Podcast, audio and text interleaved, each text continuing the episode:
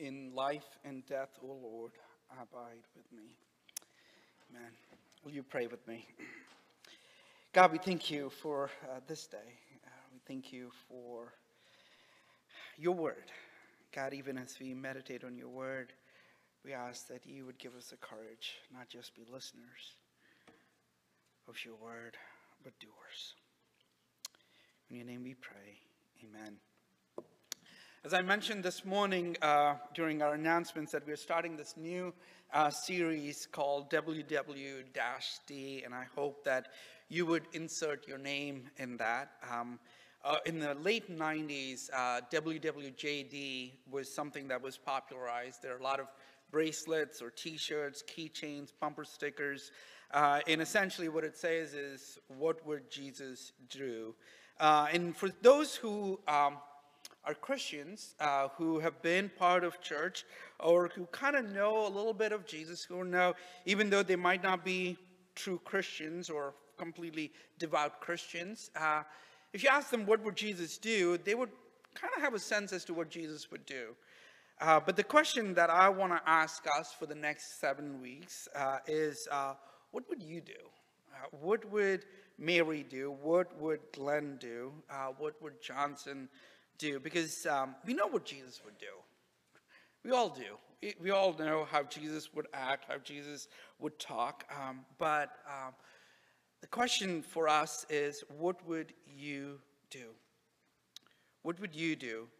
And how would you change your behavior? So that's kind of what we're looking for. That is the end goal of this uh, sermon series. So each, uh, after each, um, Uh, sermon uh, ends, uh, there's going to be a call uh, for us, uh, and uh, after the call is done, we're going to have we're going to sing a song uh, as a song of response, where we can kind of think about the question that is posed uh, before you.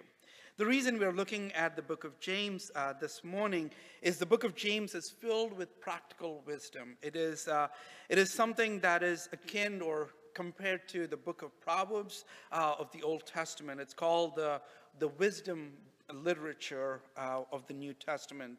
The person who uh, traditionally Christians have said that this book was written by James, the brother of Jesus, uh, but others have debated that and said maybe it's not the brother of Jesus, because if you read uh, the book of Acts, uh, James uh, dies rather quickly, uh, but some of the things that are discussed in the book of James uh, happen uh, much later in the life of the church. They were talking about the church was already well established and some of the problems that were happening in the church, and here James is addressing those issues. So it is my hope uh, that you would say, what would I do? Uh, how would I act uh, after today's sermon as well?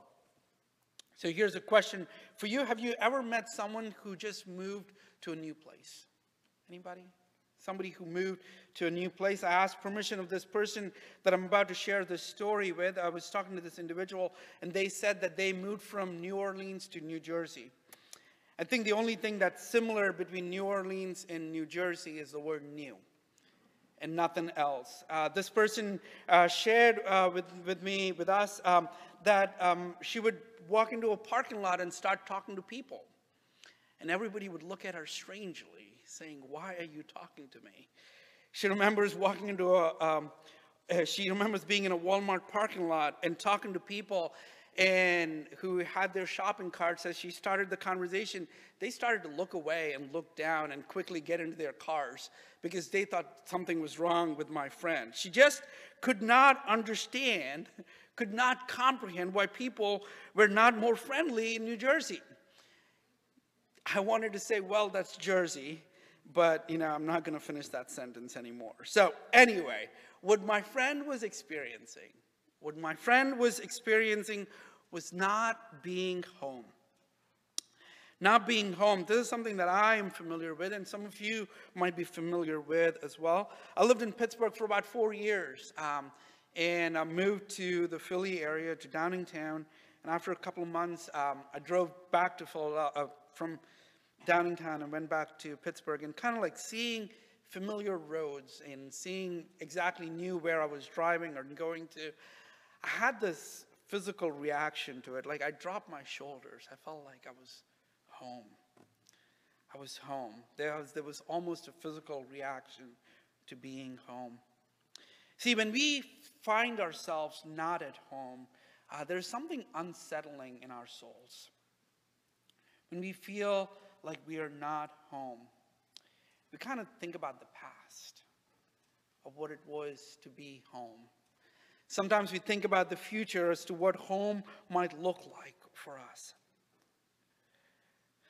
We daydream and look into the future, hoping things would change, that a miracle would happen, and that we would be home. And then we can drop our shoulders down and say, I'm home. Friends, for those who feel right now that you are in a season where you feel like you are not home and things are off kilter for you, this morning the author of the book of James is talking to you. This morning, James is speaking to all those who feel like they're not home and things are not quite right. Hear these words. To the twelve tribes scattered among the nations, greetings. James one one. That's how he opens his book. To those, to all those who are not home, who feel a little unsettled, to those who are experiencing uncertainty and wishing things would be better, that the present difficult challenges would fade away, James is saying these words to you. To the twelve tribes scattered among the nations, greetings. James is writing to the Christians scattered all over the known world and is reminding each one of them that they are not home. And he says to those who are not home, greetings. James is writing to all of us who are not home. James is saying he sees you. James knows what it means to be displaced from home and living in a foreign land, walking around with a guard, wondering how to navigate the next meal and what to say and how to live, wondering if you're in the right place. James is telling you that he sees you. Have you ever been in an unfamiliar situation, not sure what, where you are or who you're with, and all of a sudden out of the crowd someone looks at you and says, hey, how are you? When that person reached out to you, you all of a sudden felt like you were seen. And friends, that's what James is saying to you today, that he sees you. He sees you being scattered. He sees you being displaced. He sees you being unsettled. And then James does something very unique and different. After he says that he sees those individuals who are scattered and unsettled, who are not home, he does something extremely unique and different. There's another uh, person that we often preach from. Uh, it's Paul. Uh, Paul wrote majority of the letters in the New Testament. Uh, it's called Pauline literature. And Paul was a disciple of Jesus, an apostle. And there was a formula that Paul used uh, when he wrote uh, his letters. Much very similar to when you were in grade school and the teachers taught you how to write a letter. There was a formula for greeting and saying hello. Um, and Paul, when you read the New Testament, he uses these words, uh, grace and peace to you. That's a greeting. And you, when you read that, you have a smile on your face. Grace and peace to you. Sometimes Paul identified himself as one who is a slave to Christ. And other times he said, how I long to come and see you in person. These were all part of his greetings. That were all, he used a formula. But James does something different when you read the book of James, when you read his letter to all those who are scattered all over the world. Hear what James is telling those who are displaced. Hear what James is saying to those who are not at home. Here's James saying to those people who are walking around with a guard. Verse two. James chapter one, verse two. This is part of his greeting. Consider it pure joy, my brothers and sisters, when you face trials of many kinds, because you know that the testing of your faith produces fruit. Consider it pure joy, my brothers and sisters, when you face trials of many kinds. Consider it pure joy.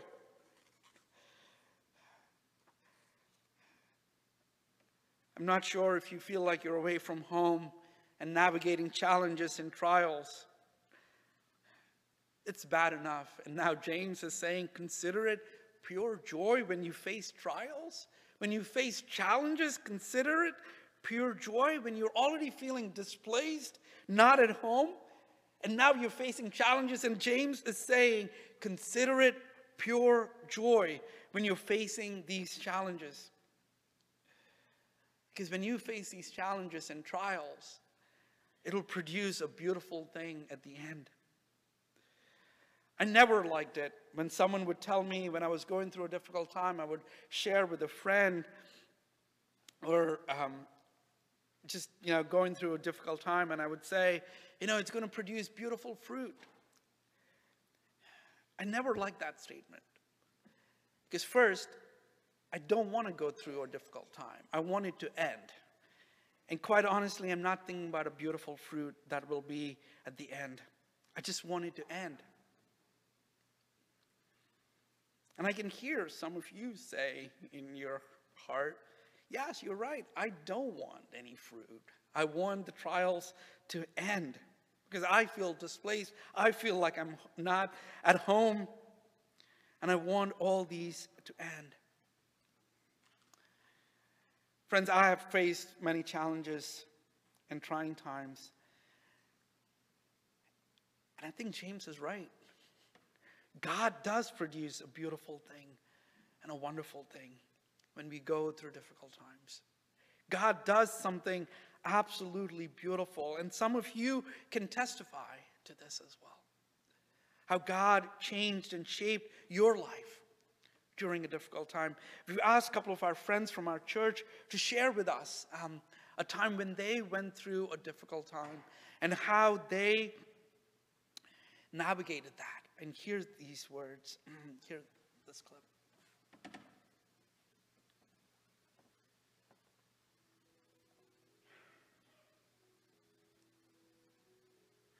Back in two thousand eight, I was laid off from my job. We had just bought a house probably a couple months before. Our daughter was one year old. So there was definitely a lot of apprehension and uh, worrying about, you know, what will come next, you know, where would, you know, enough money for our bills. This was two thousand eight, so they sent stimulus checks out, and that happened to come on the day I would have gotten my regular paycheck. I was pretty lucky. I got another job about eight weeks later. Um, it turned out to be a great stepping stone for my career. You know, I had a lot of people praying for me. I had shared it with the church during the church service. And knowing that, you know, even when things go, you know, pretty wrong like that, uh, there's people supporting you, and the Lord, you know, seems to answer prayers even when, when it seems like there's not a great answer. I think it did make me stronger because I've been, I had been laid off two times since then as well. Um, You know, obviously a lot further along in my career, um, and, but it gave me some experience about, you know, who to reach out to, and knowing that things, you know, will eventually work out. A difficult time that I went through was when I got diagnosed with stage four metastatic breast cancer in twenty twenty. It really did test my faith. I cried a lot. I asked God why, and I really struggled with the thought of possibly losing my life. After dwelling on my diagnosis for a couple days, I just found my knees and I prayed. I begged God to give me the strength to fight, and He did. I also feel truly blessed because of my family, my friends, the church, the community. Everyone stepped up for me, and it really made me realize how strong I am and how important it is to have positive influences in your life, and I'm very blessed to have the ones that I do.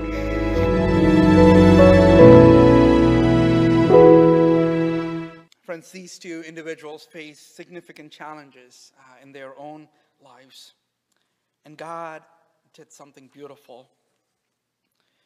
One of the things that James teaches us this morning is God is not the source of the trials that we face day to day. The trials that we face day to day is the consequence of living in a broken world. When we experience heartache, when we face medical challenges or financial struggles, James is reminding us that these are not from God. In verse sixteen, uh, we read these words, "Do not be deceived, my beloved brothers. Every good and perfect gift is from above, coming from down from the Father of lights." For those who have doubts about how we are called to face these challenges, how do we turn this difficult situation into pure joy? How do we act? How do we speak? How do we live?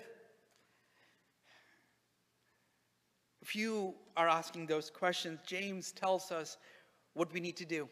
James one five, we read, "If any one of you lacks wisdom, you should ask God, who gives generously to all without finding fault, and it will be given to you. But when you ask, believe and not doubt." Are you feeling displaced? Are you feeling like you are going through a challenging time? And you're not sure how to navigate that, how to go about it?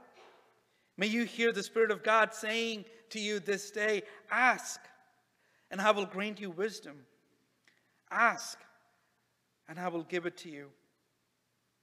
I will give you wisdom generously is what God is reminding us. All we have to do is ask God. And God will provide wisdom. God will guide us and lead us. And finally, James chapter one ends with this challenge. Remember, I started out my sermon by talking about some of the challenges that the church was facing, that this was a well-established church. In some ways, James is writing to Christians who have been part of a church for a long time.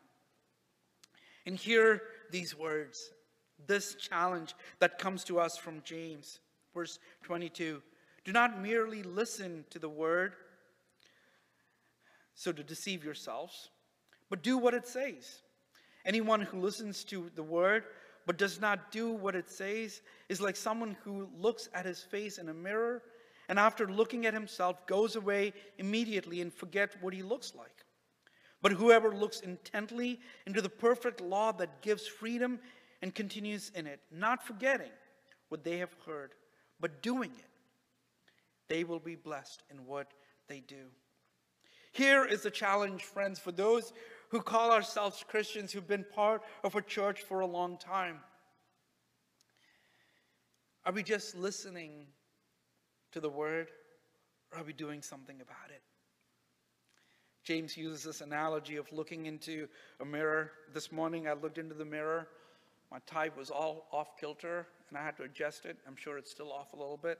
I tried my best. Um, anyway, the mirror helps me. The mirror helped me this morning. It reflected just what was in front of it. When we hear a sermon, when we read a scripture, the call is that we need to be transformed, that we need to change our actions and our attitudes. That is the call for each one of us. So this morning, I want to ask you this question. Has there been something that you have been doing in your life, and you know it's not quite the right thing to do? Has there been an attitude or an action in your life? You kind of use these words, I know I need to do better, but, and you continue to do it. This is you talking to yourself. Is there something? May you hear the Spirit of God nudging you and saying, don't just be a listener to a sermon or just read the scriptures. Do something about it. Do something about it. That's what James is calling us to do. Friends, this morning, I want to invite you as we sing our hymn of response, Breath Breathe on me, breath of God. As we sing this song, I want to invite you to pause. If you just open your palms and put them on your lap, and may you hear God's nudge in your life. And may you do what God is asking you to do this day.